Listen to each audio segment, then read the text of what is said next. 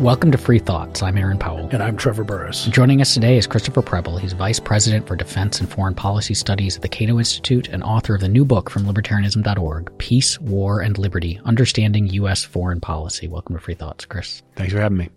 A lot of our listeners are fans of Friedrich Hayek, and you note in the book that while Hayek wrote little or nothing about foreign policy, his insights ought to inform how we approach the topic. What do you mean by that?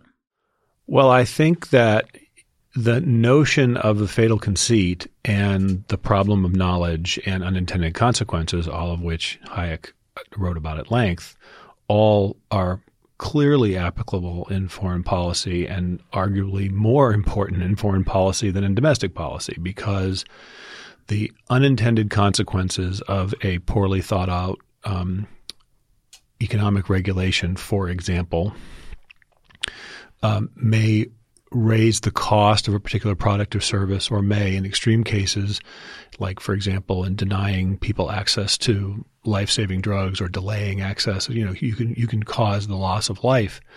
But but war um, causes the loss of life by you know intentionally. That's the whole object. You're trying to kill people and break things. And so the notion that we should sort of check Hayek's warning at the water's edge seems to me utterly upside down. It's just completely bizarre to me.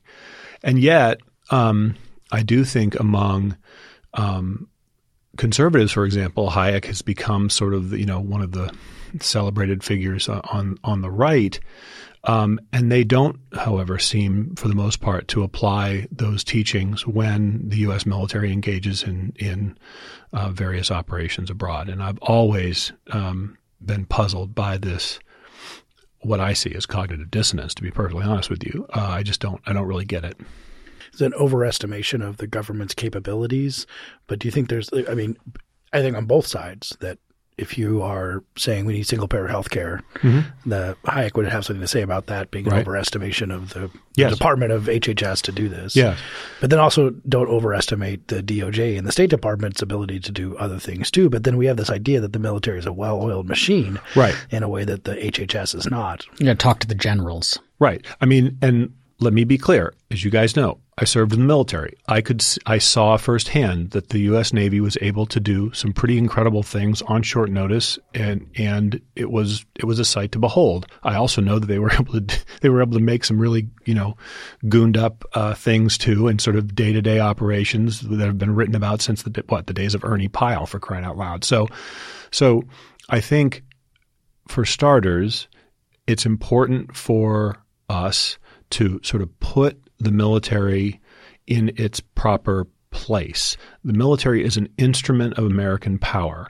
Members of the military, soldiers, sailors, airmen, marines, have a particular job to do. They are asked to do it. They are also exceptionally adaptable. Um, and I think that is a real testament to um, sort of the volunteer military and the training that that these men and women receive, um, and they are inclined to sort of salute smartly and carry out a mission that's that's given to them, as opposed to you know point to the regulation or something and say where does it say I can do this.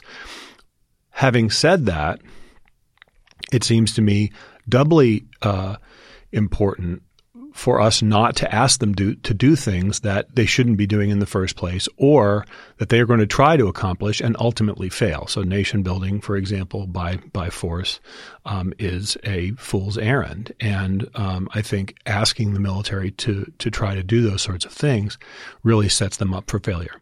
This disconnect, though, I think is really interesting in, in the way that we think about we being kind of the American people, um, or particularly conservatives seem more vocal about this, but that the way that we think about domestic government and the people in it versus the people in the military. Mm-hmm. And and it, it it's not just like about their their capabilities that we think, you know, you give the military a large scale project and it'll go out and do it because it's this well oiled machine mm-hmm. and contemporary bureaucrats don't know what they're doing, but also in like even level of respect. Like mm-hmm. we tend to just, it's, it's perfectly okay to say all sorts of nasty things about domestic bureaucrats and you hear that all the time, but saying nasty things about anyone in mm-hmm. the military or even not saying nasty things, but not paying them the level of respect that it's imagined they are owed, like say kneeling in a football game, Right. is is like just beyond the pale. Um, Correct.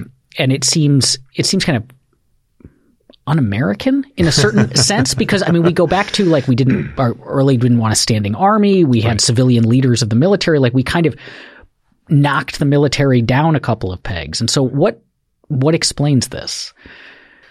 Um, where should we begin? Um, I think, Aaron, you're absolutely right that if you look at the writings of the founders, um, their attitudes on sort of standing armies and the military as a profession, and even soldiers as as individuals, was was really quite um, well occasionally disdainful. Uh, I wrote about this uh, last year, um, commenting on the proliferation of war memorials um, on the National Mall, of which there are now many.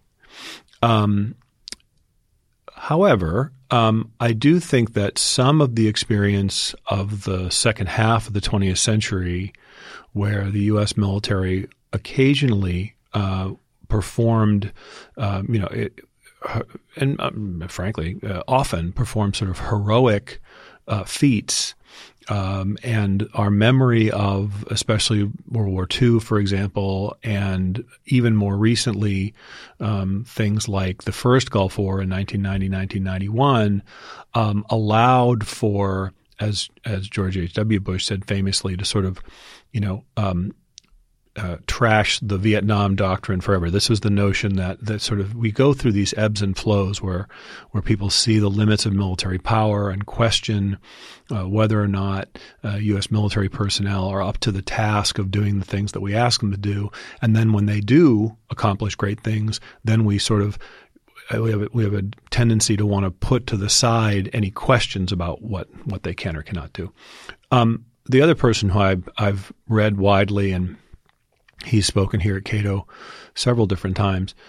Andrew Bacevich wrote about this in his book, The New American Militarism. He talks about the sort of very concerted effort on the part of, of some uh, intellectual, mostly political leaders to sort of uh, reaffirm the importance of military power. Ronald Reagan played a particularly critical role in this in this uh, way. Sort of reaffirm uh, reaffirm the importance uh, and utility of the military as an instrument of American power. And I think that lesson from the 1980s carried over into the post Cold War period. Again, if you believe that the U.S. military is the reason why the United States prevailed over the Soviet Union in the Cold War, then you could then then you would be particularly um, sort of criticized or, or people would question your judgment if you would raise issues in the 1990s of whether or not we should be doing this in the first place. Look at what we just did. We just defeated the Soviet Union, we, the United States, or the U.S. military did. Then how can you possibly question their ability to fix Haiti? For example, how can you possibly question whether or not it's appropriate for them to be intervening in a civil war in Bosnia or Kosovo? If we take World War II as sort of I don't know if you would define at the beginning of modern, at least. I don't know if you would consider us still in the post World War II era. We have also 9 11, Yes. which we'll get to. But before World War II, I mean, right before, if I remember correctly, we went into that war with World War One gear. I think. I mean, a lot of people had Springfield rifles from World War One. Sure. You don't hear a lot about American military buildup right up until World War Two. Right. And then after that, we we have this new role in the world, Right. Uh, and that begins this this new era. And of course, communism comes into play, and the overestimation. Do we see any uh, military wars in the fifties that America's really involved? I mean, other than Korea, I guess. Well, Korea is an important moment. In fact, I actually think that the Korea, in that respect, is even it could be arguably even more important than World War II. We did demobilize after World War II pretty substantially. I mean, the numbers of troops in, in the in the army in the military generally came way way down after the after 1945. We forget that because it was brief, right? 1950 and the war in Korea then allowed for a huge expansion of the military, and it remained at that level. You also have the passage of the National Security Act in 1947, which created things like the Air Force and other things like that.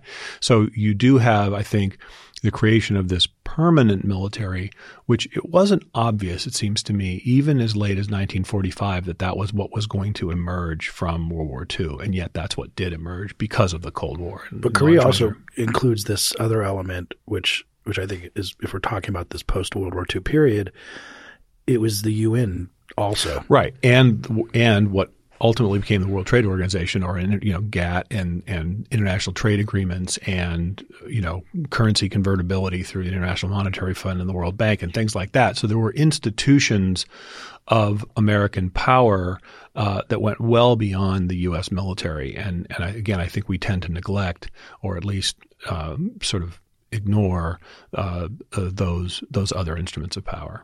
In our current landscape, our current thinking about foreign policy, one of the distinctions that you mention in the book that I found interesting and thought like might not be something a lot of people is clear to a lot of people is you distinguish preemption mm-hmm. as as a strategy, as a goal, yes. um, and preventative war. Yes. What's the difference? It's really a critical distinction, and they tend to be blurred. Uh, I think sometimes deliberately. Um, preemption is self defense. It is it is a legitimate exercise of um, force to uh, avert an imminent threat.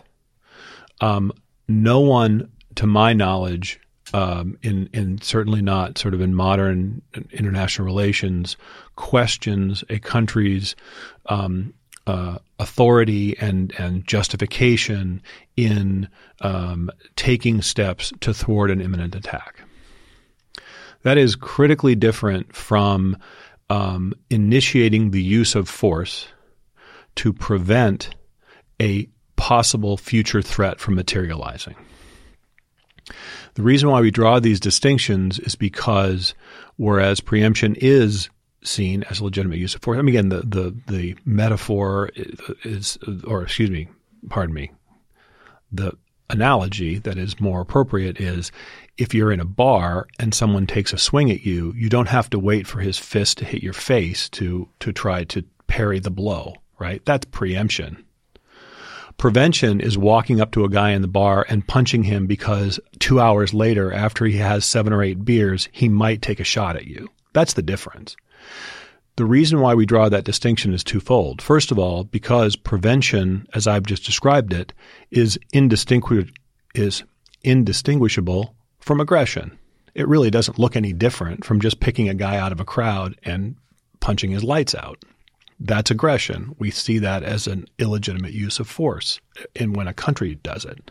The other problem with prevention, though, and this gets it back to Hayek, is prevention implies that you know with with certainty that after that man consumes those seven or eight beers, he is going to become a rampaging fool and he will be a threat to you in the future. How on earth do you know that? Hayek would tell you that you can't possibly predict the future that way. Also, Bismarck, who I quote in the book, uh, likened preventive war to committing suicide for fear of death. It presumes that you know with, with utter certainty that this threat will materialize in the future and that you are equally certain that whatever steps you take to mitigate that danger will be effective. Again, we have no reason to believe that either of those things is true. And that's why I think it's really critical to differentiate between preemption and prevention. But this isn't there, this isn't a bright line thing. Like this is a spectrum of, you Correct. know, when wind is a threat sufficiently sure. certain enough. And so how do you figure that out? Is there a principled way to figure that out? And has what counts as preemption versus preventative action changed after September 11th when it was no longer like we're, not we can't like look over and be like oh well they're building up their military but it's not quite to the threat but we'll keep an eye on it. It's right. more just like out of the blue they blow up our buildings. Right. Um, I think President Bush tried quite deliberately to uh, reframe the notion of preemption versus prevention after 9/11 um, his speech at West Point in 2002 uh, quite deliberately said that the United States will not wait uh, while dangers gather. And, the, and the, the premise was that dangers would gather unless we dealt with them in a preventive fashion. He was really trying to sort of wash away these distinctions and just explain, and because of 9 11, because of terrorism, um, create this new threshold. Now, needless to say, the war in Iraq, which was fought under those premises in March of 2003, the prevention, not preemption, not a claim that, that Saddam Hussein was an imminent danger to the United States. In fact, the, the President Bush never made that that assertion. He never claimed that that Saddam Hussein was was poised to carry out uh, an imminent attack against the United States. He made the case for war on strictly preventive grounds that he will be a danger in the future and therefore we must take action. I think that what has played out in Iraq and frankly in the region uh, by, because of the war there sort of r- reminds us why wise statement, statesmen have advised against preventive war. I'm sitting here. I wrote out a equation uh, as you were talking, Chris, about military action. Um, so, possible harm, the degree of possible harm uh, to us. So that's different from Pancho Villa invading the United States yes. uh, with his ragtag bag yes. versus a nuclear weapon. Yes. Okay. Probability of that thing happening uh, times ease of military action right. equals your sort of equation on whether or not you'll go into to. So is it super easy? Can we just send some robots over there, bomb them, prevent a huge possible harm right. with a low probability of, of, happening? Right. But still, that sort of precautionary principle with our forward projection. Right. Does that seem like a kind of accurate way people look at the world? I've I've never drawn a um, a formula like you just did, Trevor. So thank you for doing that. Uh, I was watching what you were doing. I'm like, what is he doing over there? Uh, no, I think that's exactly right. The but I think that the problem of of that formulation is not assessing the likelihood of a catastrophic event occurring. Uh, that's part of it. But equally important is assessing the likelihood that your preventive action will succeed at low cost. And again, this is the part where our tendency to excuse or look past the military sort of um, inherent limitations, we we in, we invest in the military. We expect it to accomplish these unbelievably amazing things at low cost and low risk, and and and it just doesn't actually work that way. And again, that's not the fault of the soldiers, sailors, airmen, and marines. It's the fault of those who believe that magical that military power is like magical pixie dust. How much uh, you mentioned previous, and something I've thought about a lot, especially after having watched the Ken Burns recent mm-hmm. documentary but Vietnam is getting older and older now. Uh, how, but how much do you, we still have this sort of specter of Vietnam? Maybe it gets renewed at different times where right. we, that was, I mean, it's widely agreed, except for some maybe still reactionary conservatives who say, you know, we should have been there for as long. We should have stayed there. Right. Noble cause. Right. We should have stayed. Yeah. Right. But but most people, it's it's common public opinion that it was a complete disaster. Right. The government lied to us. We killed a bunch of people, and it could happen again if we don't watch the government and, right. and keep them from doing that. But of course, as a historian, explaining why it was a disaster is not the same as excusing uh, or claiming that we should have stayed forever. Again, you, we will have debates forever, it seems to me, on um, on why it failed, and and and therefore there's always grounds for for historians to to point to a particular factor that had we done something slightly differently, it would have it would have succeeded. I think it's again, as a historian, I'm happy to engage in that. But as a policy analyst and as someone trying to advise, you know, contemporary policy, I think we should be much more focused on the the specific mission that we are asking the military to accomplish. Most of these missions are much smaller in scale, frankly, than trying to overturn and establish political order in North Vietnam, for example, or to save the the political order in South Vietnam.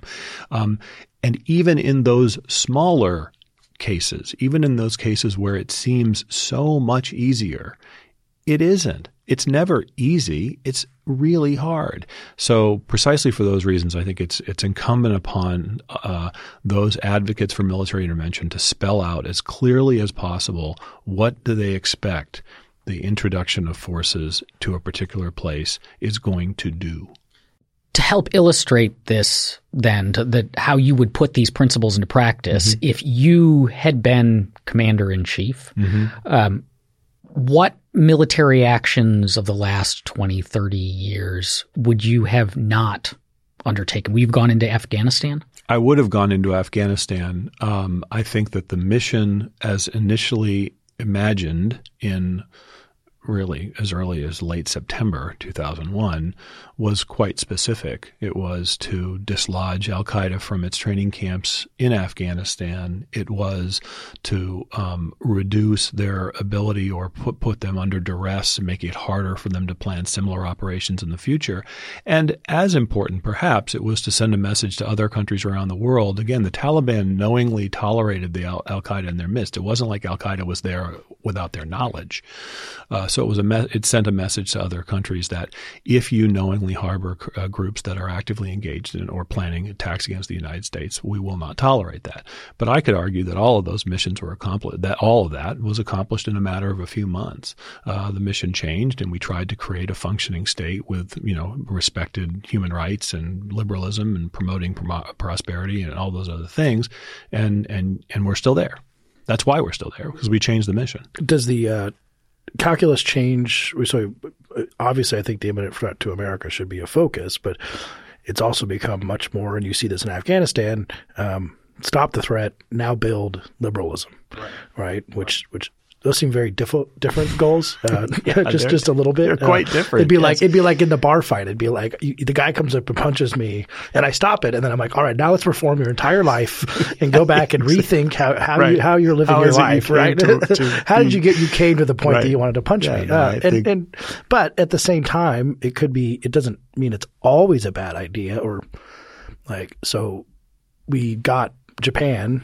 Uh, mm-hmm. Going on democracy pretty well and right. moving it after uh, essentially a theocratic dictatorship, mm-hmm. right? Germany right. turned out okay. Germany turned out okay, right? Yeah. And, and, Japan, I mean, we even left the the Hirohito in there, right? Right, uh, God Emperor. I mean, that was a pretty impressive thing we did.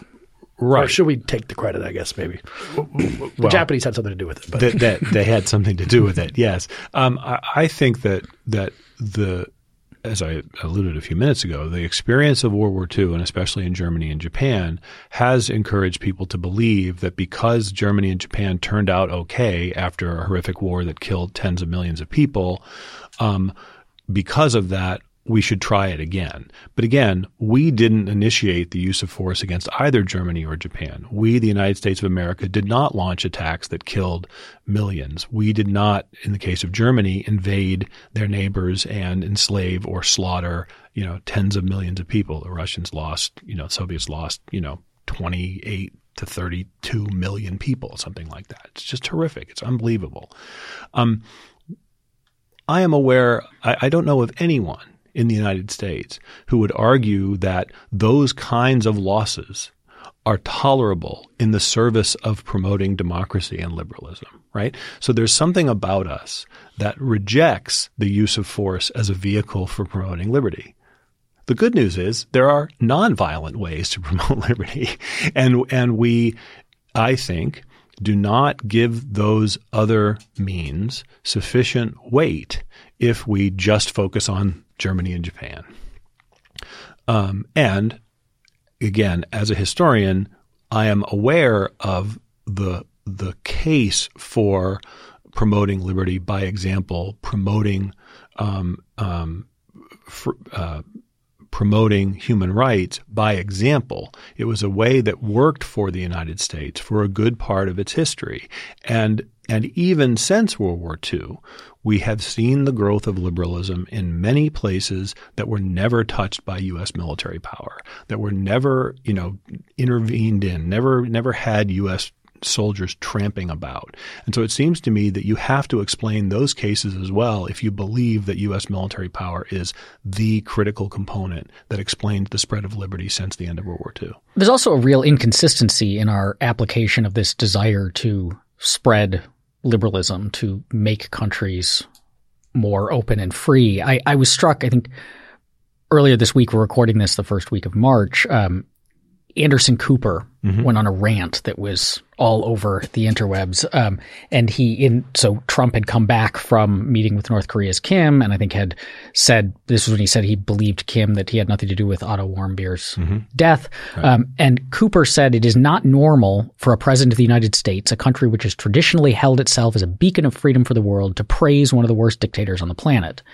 Right. Except it kind of is. Right. The traditionally is doing an awful lot of work in that sentence. Um, I think uh, there is a tendency to want to excuse American behavior well because we meant well. That's the title of the book, actually. We meant well, and I and you know I, I, I laugh about that, but I I think in many instances Americans genuinely do mean well. I don't think we go around trying to make things worse, but ignoring those instances in which we did make things worse even if unintentionally, is not the same as drawing a moral equivalence to what the Soviet Union did in Eastern Europe after after the after World War II. It is not the same as excusing what the Chinese are doing right now to the Uyghur population in China. To admit that the United States has occasionally done things that have had bad effects for liberty, for human rights, is not the same as saying that's what was that was our intention all along. And I think it's important to be able to speak honestly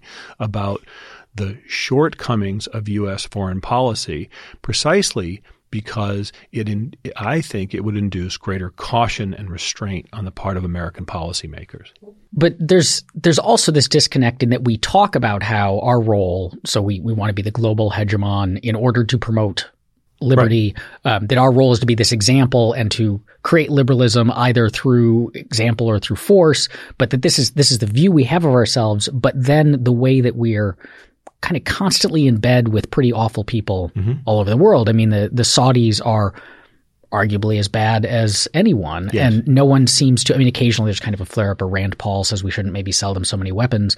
But by and large, the same foreign policy establishment that's super happy for, that wants to say we're promo- out there promoting democracy and freedom and love and everything wonderful doesn't want to do anything to damage relationships with these kinds of people. Right. And that's why I think it's all the more important for places like Cato, and we do, to call out those instances of just gross hypocrisy and, and ex- at a minimum, ex- force people to explain why is it different. Actually, this happened over the weekend. Again, we're recording uh, in early March.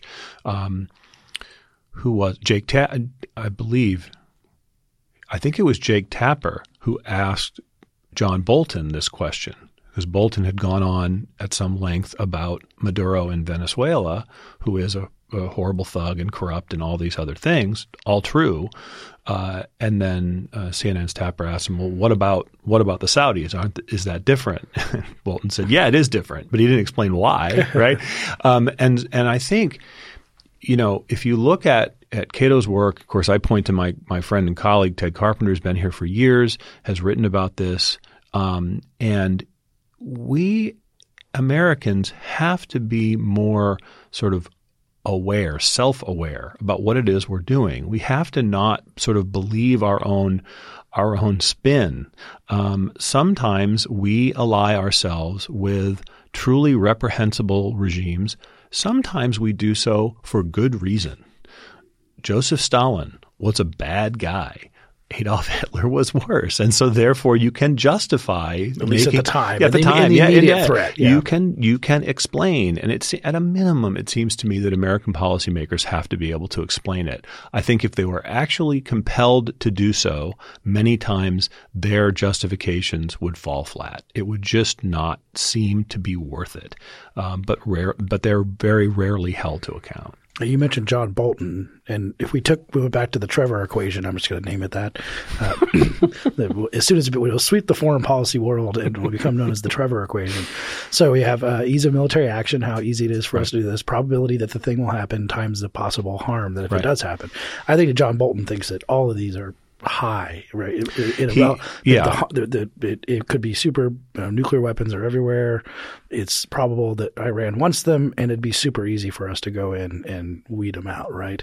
It, it seems that way based on his rhetoric that he is quite confident that U.S. military power will will succeed at low cost. He is quite skeptical of the other instruments of American power, like diplomacy and trade and cultural exchange, and he is quite anxious about uh, the the magnitude of the harm and the likelihood that it will come to us. Yes, but you asked, and you'd ask John Bolton too. You'd say that we have this important for primacy that if you if if you want the American military to retrench or spend less money on mm-hmm. it, so you're really just trading the American primacy with all the wrinkles right. for Chinese or Russian or some some Right. other future threats. Sure. Privacy. You you hear that thrown around a lot, to which I say there are roughly 195 countries in the world. Not all of them, granted, are you know certainly of equal weight. Uh, but to say that the only alternative to American dominance is Chinese dominance of the world, both sort of understates the challenges for China even internally. It downplays the importance that other countries can and do play around the world. Uh, and I think it sets up a false dichotomy, which is fairly easily sort of deconstructed. Uh, even as we speak, um, U.S. allies that have traditionally been told frankly not to do very much because the United States has this has this covered, right? We'll do the security stuff, you guys do the other things. Um, they are now pushing back. American allies are pushing back on, for example, the Trump administration's interpretation of the Iran nuclear deal as being a horrible deal. Our European allies disagree with us on that. Uh, our European allies disagree with the United States on the importance of um, fighting Al Qaeda in certain places and making exceptions uh, in others. And and so I, I think there are other.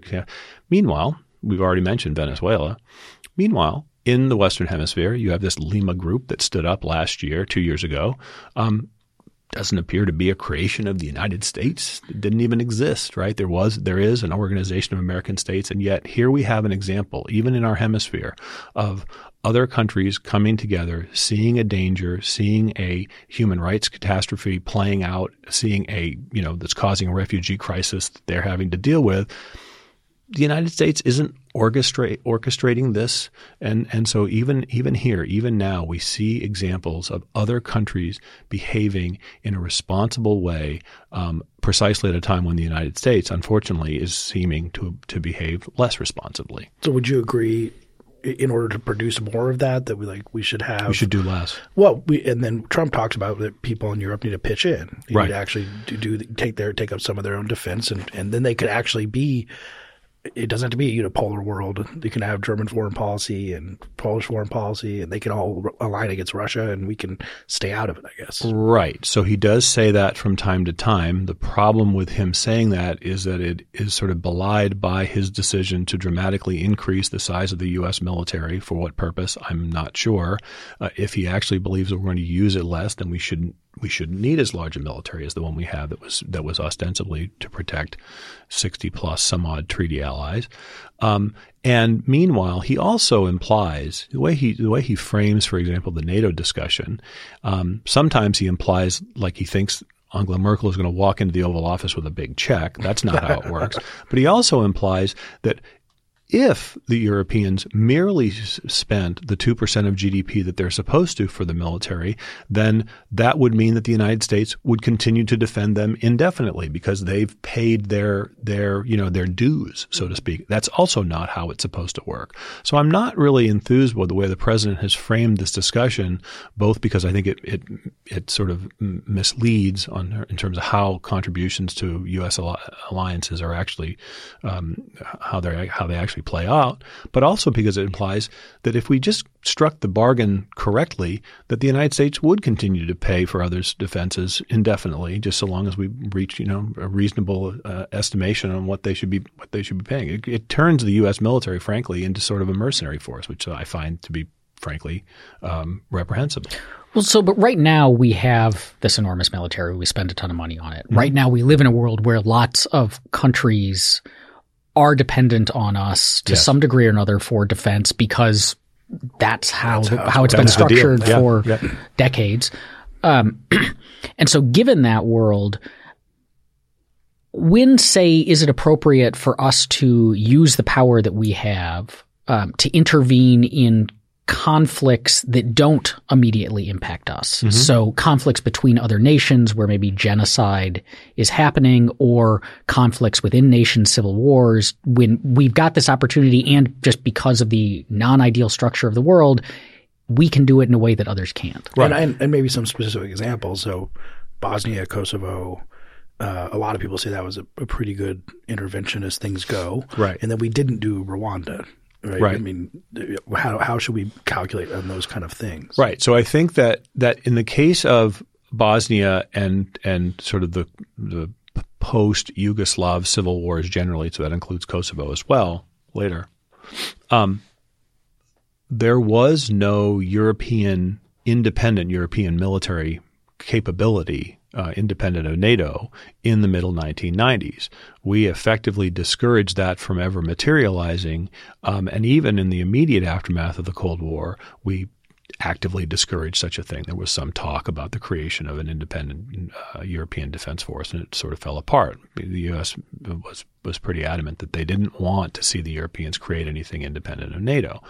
I think that that was a mistake. I think it was it it it sort of misapprehended the value of having other countries dependent upon the, the, military power of the United States. And so then people seized upon the intervention in the Balkans as see this demonstrates why the United States can always do this. My response is no, it demonstrates why we should actually want to have other countries with capability to do something about it, which brings up Rwanda.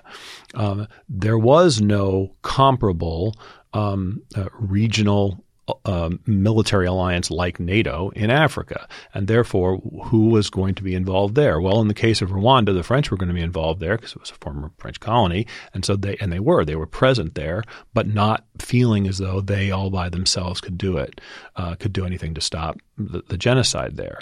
Um, I would like to see a world in which there were more capable actors who were more inclined to act when there are gross human rights violations occurring, I think that more countries would be inclined to deal with those problems when they are proximate, when they are nearby.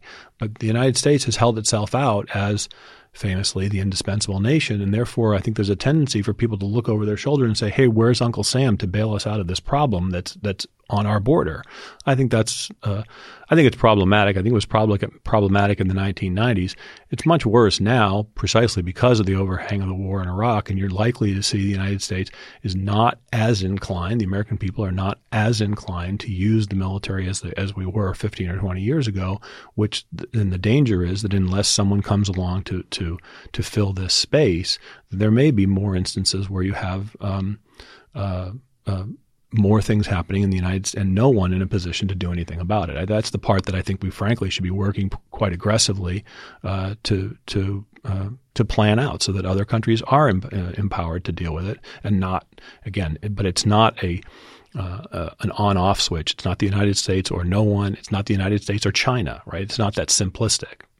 It, well, it, it seems also that maybe the genocide case that if we just for Rwanda, it doesn't necessarily suffer from the problems of over goals that are too ephemeral and difficult, like setting up a democratic country in Rwanda. Because you stopping genocide is a little bit more straightforward if you think about it as a specific intervention, possibly, than setting up a liberal democracy. I mean, we could we use the kind of uh, special forces, drones. Like if that were to happen again in a, in a country in Africa, could we could we use our kind of um, high tech military power to, to just protect people uh, versus doing much more than that? I'm a little skeptical about that.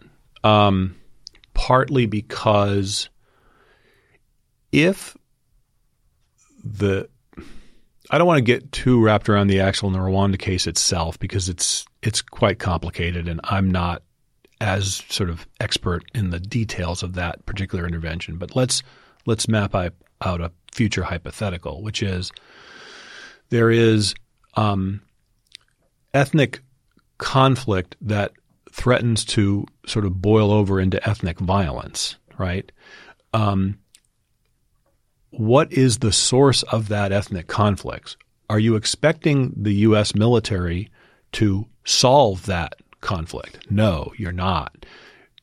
Could you expect the U.S. military to prevent an act of violence, grave, you know, grave, violent, gross human rights abuses, etc., by a small group of of you know well-armed actors?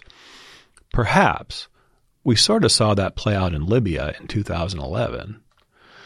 Um, the problem we learned in the case of Libya is that um, the U.S. military intervention might have, some dispute this, might have saved the city of Benghazi from from imminent attack by Gaddafi's forces, but you still have to deal with the after effect of once Gaddafi's forces were thwarted on the on the outskirts of Benghazi and the country descended into civil war. Then what? You always have to deal with the then what question. So I think the kinds of, of scenarios like that you sketched out, Trevor, are fairly rare. I'm not going to say they're they're they're you know there there are no such cases, but they're fairly rare. I will make one exception quickly. I don't have a particular problem uh, with the U.S. military intervening uh, after a natural disaster. When you have um, uh, human suffering that's not caused by the ill will, generally speaking, of any particular people or government, um, the U.S. military is an exceptionally capable instrument, as I've talked about. Their ability to deliver, to deliver things like food and water and, and medical care and things like that. Um, that's fine. It doesn't frankly adhere to sort of the very narrow defi- libertarian definition of what the U.S. military is supposed to to be there for. But it's very different from from presuming that U.S. military intervention is going to solve the sources of the underlying sources of conflict that are actually the drivers of violence. That's the part that I'm, I'm much more and that and for that reason, if you actually look at what has happened in the Balkans since the U.S. intervention in the middle and late 1990s there hasn't really been political reconciliation. You still sort of have this Potemkin um, political structure and uh, and underlying tension and resentment that is sort of papered over by an apparently um, indefinite foreign military presence. Mo- not mostly the United States, but there it is.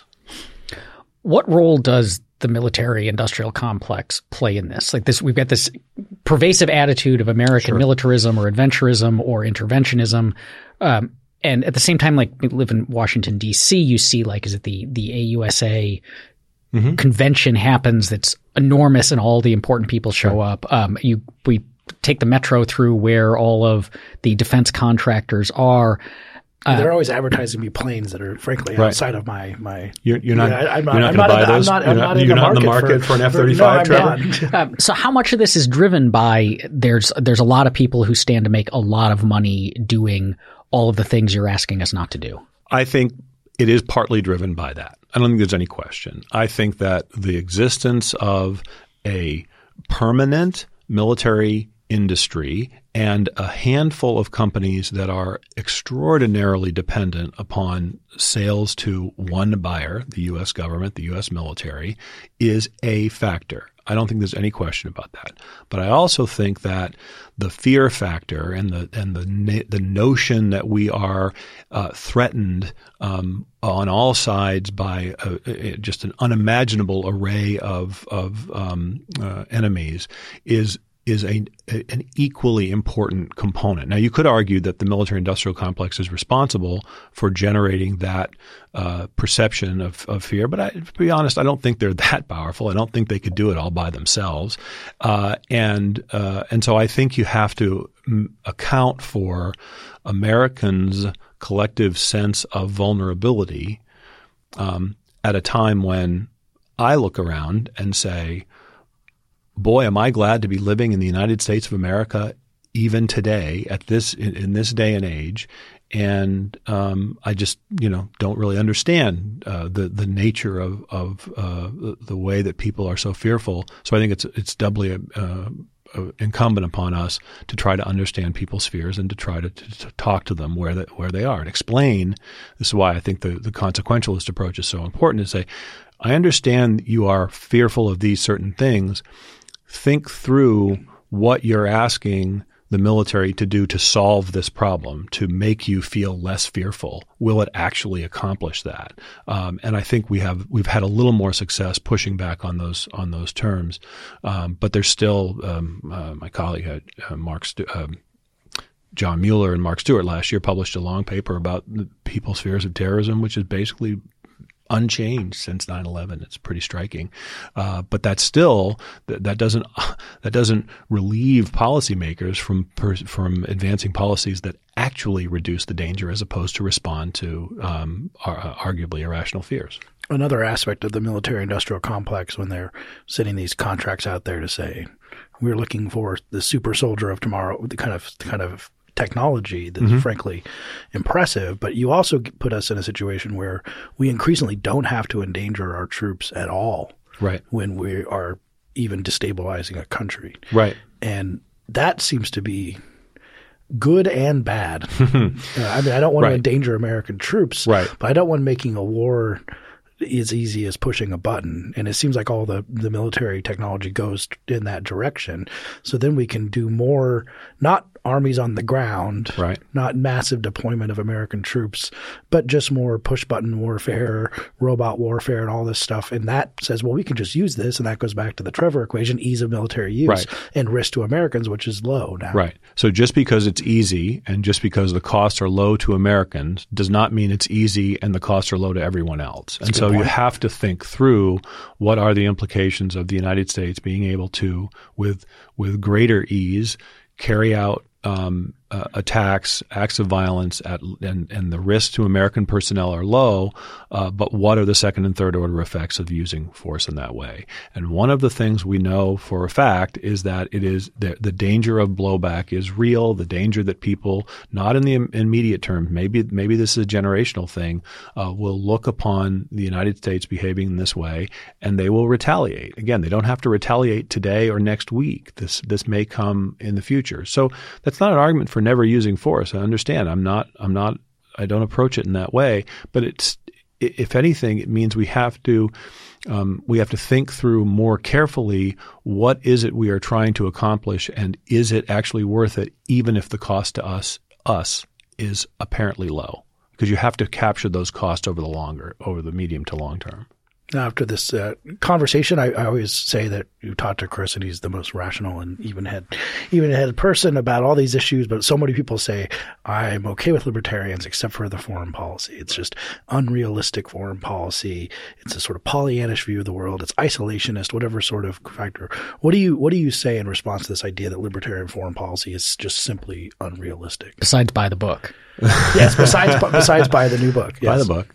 Um, I think first of all, we have a tragically um, uh, obvious failure of U.S. foreign policy over the last 17 or 18 years in terms of the use of military force that has caused great harm. Again, I do not think that was the intention, uh, and I, I want to be very clear on that point.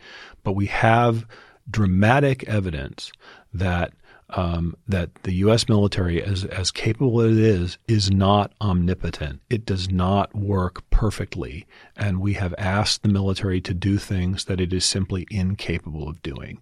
So, if that is unrealistic of me to note that the U.S. military is a has, you know has certain limitations, then so be it. Again, I, I don't I don't um, uh, I don't.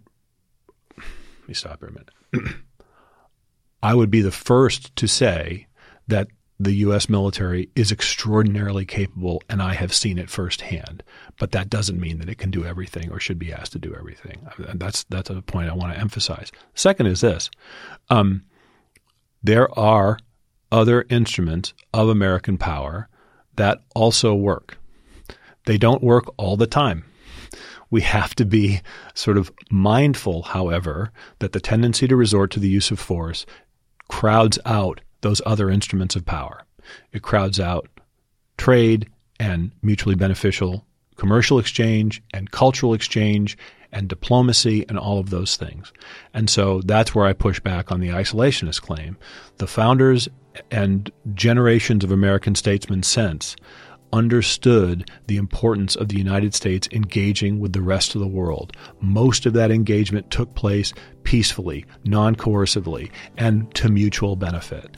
And we libertarians, it, it, precisely because we have a skepticism towards the use of force that not all of our fellow Americans share, we have to speak equally uh, forcefully about the things we believe in. And the things we believe in are uh, engaging with the rest of the world um, as often as possible because I don't want to live in a country that does not that it, that exists as an island.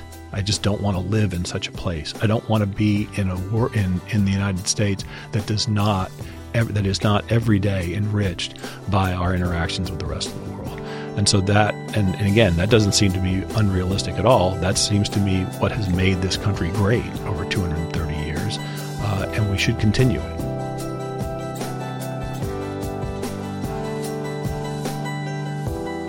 Thanks for listening. Free Thoughts is produced by Tess Terrible. If you enjoy Free Thoughts, please subscribe to us on iTunes or wherever you get your podcasts. If you'd like to learn more about libertarianism, visit us on the web at www.libertarianism.org.